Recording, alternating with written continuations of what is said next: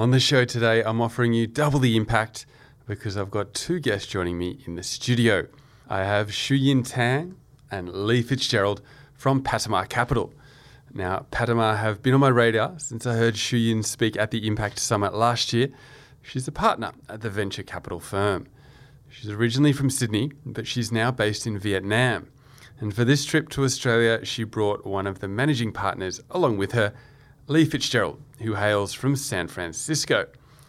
Patamar is focused on improving economic opportunities for low income communities in Asia, and they do it by making early stage investments in high impact enterprises. And that's what we're all about here on the Good Future podcast.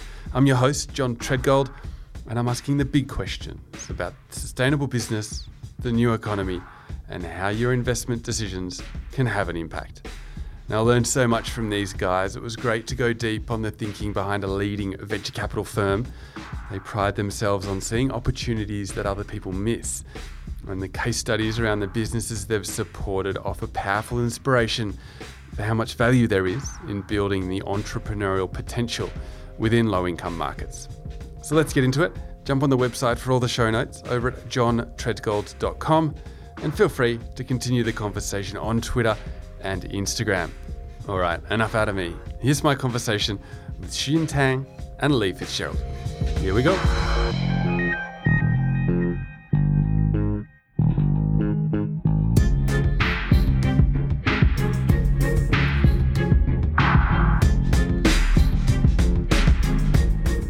All right, well, I've got Shuyin and Lee here from Patamar Capital. Thank you for coming into Hub Australia in Sydney. Great to have you guys. It's a pleasure. Thank you. Um, you guys are here in Sydney for the Impact Investment Summit this week. Now, Shuyin, uh, I came across Patamar Capital because I heard you speak there last year.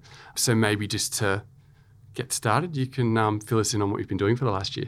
Sure, absolutely. So maybe just a little bit of background on, on Patamar. So we are an impact venture capital firm which invests in Southeast Asia as well as South Asia. We have been doing that for almost a decade or so. Is that rightly? Um, That's right. And you know, essentially, we invest in Series A, Series B companies, which are targeting the mass market, so low and middle income communities, and helping them get better access to high quality, you know, goods and services in the region. And any exciting deals from the past 12 months? Yeah, it's, it's been a really exciting time for us. So, we have recently launched our second fund, Patamar 2, um, and we are looking at quite a lot of exciting pipeline, particularly in, in the SME lending sector, which is one of our, you know, I think historically it's been one of our focus areas. Um, I think it's been fascinating for us, you know, that despite the fact that, you know, SMEs and these small entrepreneurs are kind of the, the backbone of these economies. I mean, I think you just go to Vietnam and see all the mu- little mum and pop stores, they really struggle to get access to, to capital. So I think we're looking at quite a few interesting opportunities in that space. What's it like doing business in Vietnam was my question. And, and I guess, how does that um, differ to the other countries that Patamar you know, looks after in Indonesia, India? Right. So maybe just as some background, uh, so I'm Australian, as probably uh, people can tell from from my accent, uh, and I moved to Vietnam about you know seven eight years ago. Uh, so it's definitely been a you know quite an exciting journey. I love working in in Vietnam. Um, I know some people might imagine that you know it's full of you know bureaucracy, red tape, you know maybe even corruption, etc. But you know I think for the kinds of entrepreneurs that we work with, they actually have you know a lot of kind of international regional exposure, right? I think often they've studied overseas, they've worked overseas, and have come back to Vietnam to really build, you know, companies which I think, you know, not only to, to make money, but I think also to, you know, contribute to Vietnam more broadly, right? And kind of a better better life and, and livelihood to their fellow countrymen and women. So I think it's really exciting to be along on that journey with these entrepreneurs. So I think overall I I love the energy, I love the dynamism. It's, you know, very different from, you know, Sydney where I grew up and, and Canberra where I studied. Uh, it's a quite, you know, also being back in Sydney, I think you just, it's, it's a very stark contrast for me every time. I can imagine. You mentioned these mom and pop stores, the, the fact that um, it's easy to kind of start that business and, and I guess part of the culture. Does that sort of bloom into a deeper, you know, in, in tech and in, in taking that entrepreneurial spirit further? Do you think that that's got a foundation? Yeah, it's interesting, right? So I think Vietnam and I think the other you know countries where we work i think definitely there's this kind of entrepreneurial spirit which you see kind of at that small kind of micro level right people are running the banh mi stand or the small like noodle shop i think those kinds of entrepreneurs i think if i am you know, look frankly at the situation, I think they do have trouble really kind of scaling and taking it to the next level. I think the entrepreneurs that we see and that we're really excited about are, you know, I think as, as I mentioned, you know, those entrepreneurs who are returning, I think from overseas or really had, you know, worked for a big company or have, you know, some deep sector expertise, but really want to branch out on their own. But I think that intrinsic entrepreneurial spirit, which you see everywhere, is there. And I think it's one of the interesting things about Vietnam is that everyone carries like three or four different business cards, right? Often, you know, they're not just doing one thing, they're also, oh, I've got my other side, you know, my other side business. Oh, you don't, you're not interested in this business. What about my other business? It's quite people are full of surprises when it comes to you know the things that they're working on. So interesting. All right. Well, we'd better not leave Lee out. Lee, we'll get you in the picture here. Now, you operate from San Fran. You founded Patamar Capital from over in the States. What drew you to Southeast Asia? We founded our firm nine years ago in San Francisco, uh, really based on the premise that uh, uh, that we could invest in early stage companies in Southeast Asia and South Asia, that we could focus on low income communities and improving the lives of low income communities in some sort of measurable, scalable way, and still do that and uh, make money for our investors. So it was pretty simple to be said, but uh, tough to execute on. And really, what drew us to Southeast Asia were a number of the, the, the top line dynamics. Uh, obviously, population size, population growth, economic growth, education, and you know something as mundane as uh, these days as as mobile phone penetration. Those are some of the key dynamics, and obviously those we found very very attractive. The other thing about Southeast Asian and South Asian economies is that they are large enough from a very venture capital standpoint to support sizable exits that if you look at smaller countries, um, perhaps more specifically in, in, in Africa, there's a lot going on and there's a tremendous amount of need.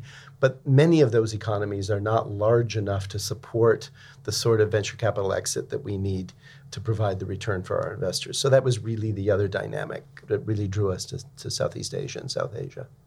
Hmm. I mean, I think in Australia we battle defining impact. And I think in in less developed markets, there is this size, things can scale, lots of growth potential, but I guess also a lot of impact potential because there are far more challenges, a big spectrum of wages and, and prosperity. So, how does that kind of factor into the decision in where you operate? Well, everything we invest in has to have a, a, a, demonstrable impact, a measurable impact, and, and we hope certainly a scalable impact. And that's sort of where we start our investment discussion. And if we can't get comfortable with that, then we generally don't invest. So that's sort of a starting point for us and a touchstone really for everyone in our firm. I think, you know, as you say, you can define impact in a lot of different ways, and there are a lot of people who are, you know, maybe a, across a spectrum of of how impact is looked at. We look at impact in a fairly fundamental sort of way, which is an, an increase in incomes or an increase in job opportunities, potentially both. And we also look at a reduction in, in cost of living as an income increase. We look for companies that are sort of changing the economic math between low income communities, which in many of these countries is, you know, 80 or 90% of the population, between those populations and the larger economy, and really changing the math in some fundamental, measurable, scalable, sustainable way. It's an interesting one because when you have the economies aren't as developed, there are some services that simply aren't offered. So I think it's interesting that you can provide a service and simply the existence of it can have an impact. I mean, is there a way to measure that? We tend to go back to our, our central thesis, which is is this affecting income? Is it affecting their cost of living? Oftentimes, if you see something new that comes on the horizon, it creates opportunities that may be job creating opportunities or it may be income creating opportunities. It's a little bit more difficult if you're dealing with something that, for example, is in, is in, the, in the health or more personal well being space. That's a little bit more difficult to measure. We'd still call that impact but it's a little bit more difficult for us to measure that, at, at least in in the way that we choose to measure. And I, I, think the thing about impact is there are a lot of different ways to measure it. One is not necessarily better than the other, but in our firm we try to be consistent so that from year to year, from investment to investment, from country to country, we're really trying to compare across a relatively stable baseline. I don't. You want to add anything to that? Yeah, it's yeah definitely a question that we spend a lot of time musing musing over, and I was it made me smile because I recently attended an impact measurement and management workshop uh, run by uh, Asian Venture Philanthropy Network, uh, which is a, which is a great organization um, bringing together investors in, in the Asian region. And you know, I think in some ways we we always ask ourselves like, hey, could we do more to measure our impact? Right? Are we doing are we doing enough? And I think after like walking out of this workshop, I actually felt really relieved in a way that hey, this isn't actually rocket science, right? In, in, in some at some level, you know, it's about having a very clear theory of change going into the investment, right? So, what is the thesis here, right? Both on the financial side, but then also on the impact side. How is this improving people's lives and in the way that Lee mentioned? You know, and then it's literally about measuring those kind of those outputs and those outcomes, right? Those uh, very tangible metrics that we can track every quarter or every month. So, you know, I think a lot of people, uh, or including ourselves, I think we've tied ourselves into knots about, you know, measuring impact and are we doing enough? Are we doing it properly? But I think we do track, I mean, all these key impact metrics metrics, which we see as being also operational metrics in many ways, right? I mean, and I think that's so important. This kind of interli- this link between the impact as well as the business, right? Because if the impact metrics are trending in the right direction, often the business metrics or the business metrics should be trending in the right direction too. And you know, happy customers, right, or happy beneficiaries in the old way people used to talk about the kind of customers or the you know the the people who are benefiting from these interactions. You know, having really happy, loyal, engaged customers is just just good business as well. Yeah, I mean, and that's the essence of sustainability, yeah. right? And, yeah. and you know, long term gains. If, if you focus on sustainability, then um, you're building a business that'll last in the long term, and yeah, it's absolutely. moving beyond sort of short term focus. I mean, digging into the the type of companies you guys focus on. Um, you know, it is early stage, often Series A. Can you tell us about you know the kinds of businesses and the sorts of like the size of the groups and, and that kind of thing? Yeah, maybe we can give some examples from um, One, which is, uh, you know, our first fund. It was about $45 million, where we're investing mainly kind of Series A investments of a few million dollars. I think one of the companies that I work pretty closely with in Vietnam is a company called Topica, Topica EdTech Group.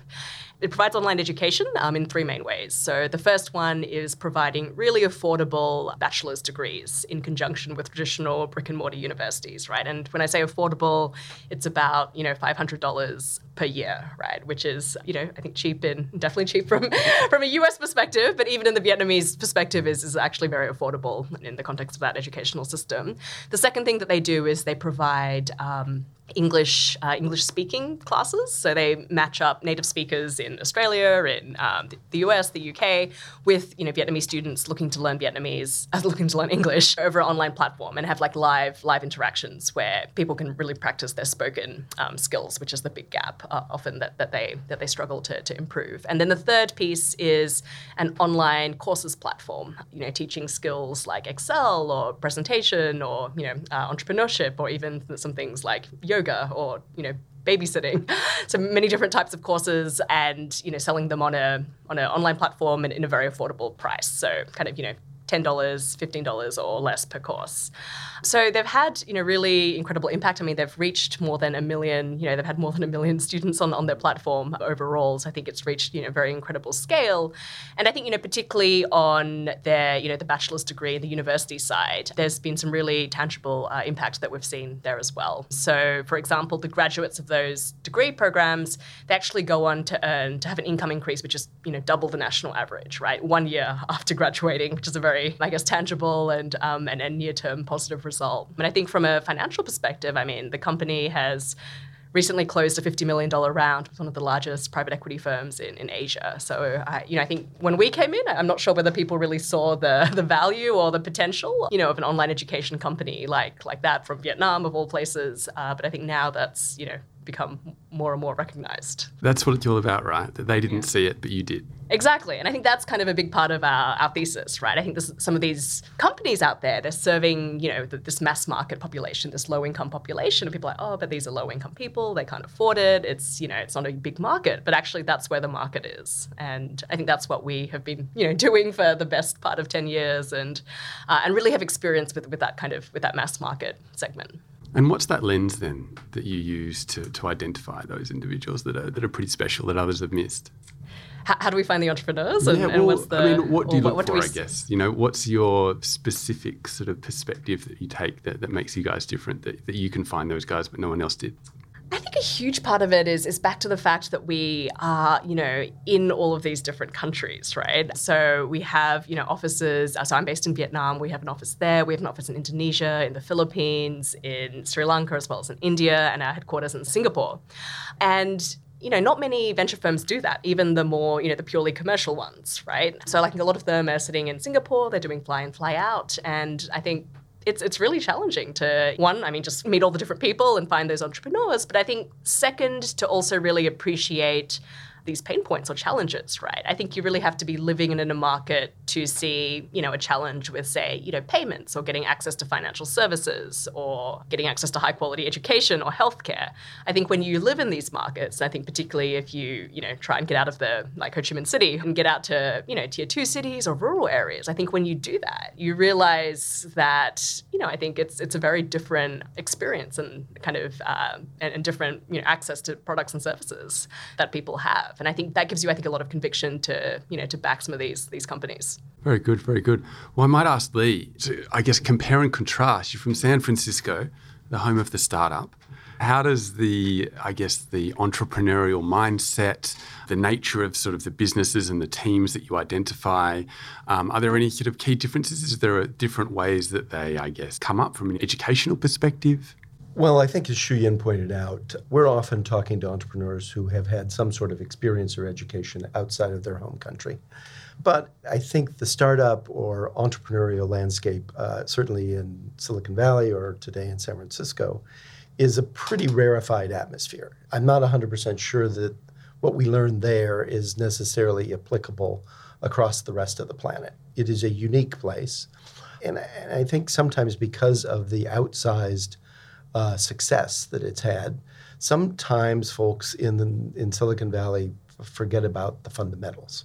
And I'd say that that maybe is the difference between a lot of the companies that we aim to invest in in Asia, and you know something as simple and this you know obviously is in a headline recently something as simple as unit economics. It's one of the first questions we ask. It's one of the first focuses we have in terms of, of taking a look at companies, and you know maybe WeWork might have thought about that at some point along the way. Maybe they did. But, you know, I think fundamentally it's the basics of many companies that we invest in in Asia. It's the fact that they understand their markets, they understand the culture that they're operating in, and they understand that the supply of venture capital is not unlimited. And so they have to be able to pull together a business model that makes fundamental sense in some way, probably more quickly than you do in Silicon Valley. So I, would say that's the biggest, uh, the biggest difference or the biggest And, delta that we see across the markets. uh, I guess potentially understanding bootstrapping very well and, and maybe having to do it for a little while longer than. Yeah, I mean, you, you, you have to make your capital last uh, here. And, you know, there are pockets where maybe that isn't as true as there are in other places. Um, certainly, China has maybe outgrown that a little bit and has become its own sort of separate standalone market. But I think that's what we see across Southeast Asia. Uh, and it's certainly one of the things, uh, to go back to your earlier question, that we're really looking for in entrepreneurs is an understanding that, that they have to make their capital count. Yeah, yeah. And then you guys are both here in Sydney now for the Impact Investment Summit. I'm not sure how much of a perspective you've maintained about Australia and the ecosystem here, but how do you view Aussie social enterprises? Have you sort of recognised any changes, or maybe you're eager to um, to get a feel for it while you're here? I'm, I'm going to leave that answer to the nat- to the native. Well, it's it's interesting. I think even though um, so you know even though I'm Australian, I have not actually lived in Australia for more than ten years. I'm a little in the dark as to kind of Australian social enterprises, but I will say, I mean, we have been attending the Australian Impact Investing Summit since it began, I think, and also have many um, Australian investors in, in our fund. Um, and I think the perspective that, that at least, I mean, from Patamar's point of view is that, you know, I think we love coming to Australia because we feel that, you know, I think there's a natural affinity with, with Southeast Asia and the markets where, where we actually invest. I know this is not completely answering your question, um, but, you know, I think we, we see actually much more natural links between Australia and Southeast Asia in, in some ways than, say, even, you know, the US and, and Southeast Asia, right? Um, so I think Australians, they, they know Southeast Asia, they've been there. I think they understand, I think, some of the, the growth potential of these markets because I think, you know, Australia is so embedded in that economically and culturally and in, in many other ways as well. So I think from that perspective, we feel really encouraged. And I think, you know, the, the Impact Summit, I think, has a very special feel, I think, that, that we've noticed. Um, I think people are very authentic. I think they're, they're really, I mean, quick to challenge, you know, impact washing and I think some of these, you know, and, and call, you know, call bullshit, if I can say that, on this podcast around some, you know, some of the some of the things, the, the different shenanigans we've seen in the impact space, right? And I think we we we do feel like our Australian investors are always pressure testing us on, on the impact of, of what we do, which we actually really appreciate and value because it is important, right? And so I think we're learning a lot from uh, from the Australian market there as well. Yeah, good stuff. And I mean, the markets you guys target are really big, big populations, rapidly growing and evolving. Um, and from the Australian perspective and an impact perspective, we look at the Pacific as being somewhere that has a lot of sort of development challenges, but what they lack is that big um, population base, very dispersed, you know, um, traditional cultures. So, difficult question, but I mean, you've got an international relations background, and uh, do you have a perspective there? Have you sort of perhaps thought about how your your VC model could apply there, even when you don't have those potentials for scale and those big populations? Yeah, I mean, I think uh, so. I mean, full disclosure, I've never been to the Pacific. I will need to, you know, spend some more time there, and I think maybe give you a slightly more informed answer. But you know, I think one of the things that we've also kind of come to realize ourselves, right, is that venture capital is not necessarily the be all and end all, right, as far as, you know, impact investing is, is concerned. And there are actually a lot of different types of models. And I think, you know, there could be, there could be, you know, debt structures, there could be, you know, social impact bonds, many different types of things, right, which are out there in the market, which could actually be a better fit, you know, for countries uh, or kind of, you know, segments or sectors which have, I guess, less kind of explosive growth potential, right? And, you know, there could be decent growth companies and looking for looking for kind of maybe smaller amounts of investment. They're never going to give you that kind of you know 50x return, but they still are good investment opportunities. And at least my sense is, at least when we look at, I mean, I guess if I think about some of the smaller markets that we have within our own geography, like say Laos and Cambodia, for example, I mean, I think again that's where I think maybe venture capital isn't actually the right approach, right? You know, maybe it's more more eh, like a more focus on debt, more emphasis on debt, and you know, again, you see back to the point around bootstrapping. Like I see some of these companies in, in the smaller markets like Cambodia, which have bootstrapped, which are, you know, break even because they've really had to, you know, stand on their own two feet without, you know, venture capitalists pouring money into them. And I think in that sense, they actually could be a better fit for different instruments versus just kind of, you know, aggressive return seeking equity. Yeah. Yeah. yeah. Good stuff. I mean, uh, and then when we started, I asked you, you know, what you'd been doing for the last 12 months. And so to wrap it up, it might be a good, uh, a good opportunity to ask what's on the horizon, what's coming up. Are there really any interesting trends, sectors, you know, the sort of education and tech? You've sort of talked through that. Is there any uh, interesting sectors that are a little bit left of centre? Yeah, I think one of the things that we've been exploring, and I guess it's a sector in its own own way, is um, this idea of gender lens investing. And I'm not sure whether your previous podcast guests have um, have have you know been sharing about this topic. You know, I think we've been working. I think one of the programs that we've been running, or funds that we've been running for the past two and a half years, has actually been a DFAT supported initiative um, under the Investing in Women program. And I think that you know, just actually really opened our eyes to um, a lot of the, the different kinds of um, opportunities uh, in, in our region that maybe we ha- hadn't kind of quite fully seen seen before. So I think we're really interested in exploring the, the gender lens investing space. I mean, both kind of companies which are, you know, led by women, run by women, um, but then also those which are targeting, I guess, the female-focused markets, right? And, and that honestly, in, in where in the places where we invest, I think even here in Australia, can be field sectors like education, right, where women make most of the, the kind of purchasing decisions in healthcare, even in many aspects of financial services as well, right, and, and kind of looking after the family's income. So I think we see lots of uh, tremendous opportunities, and uh, we may have some exciting news on that on that front very shortly. Good stuff, Lee. Any any highlights to come that you can? Uh, well, I think I think Shuyin's right. I think uh, I think uh, the, the the excitement around um, uh, gender lens investing, especially in our firm, uh, and we've really been heavily focused on it for the last two or three years, is sort of coming over the horizon very quickly for us.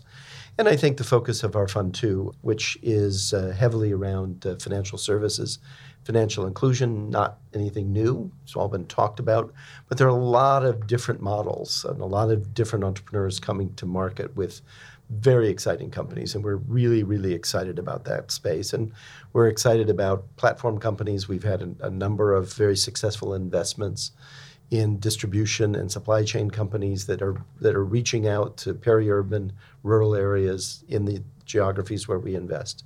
We think that is it's it's been on our radar screen. It's just going to get bigger, and uh, and is really the fundamental focus of our of our second fund. So. Mm. And when, when you say it's been on the radar, is that in terms of there's a big opportunity there that you see, or is it um, demand from clients? Is that sort of demand and supply kind of question? Well, I think it's really twofold. One is among our first investments was sort of was a platform company um, in in Fund One that we exited very very successfully uh, a couple of years ago.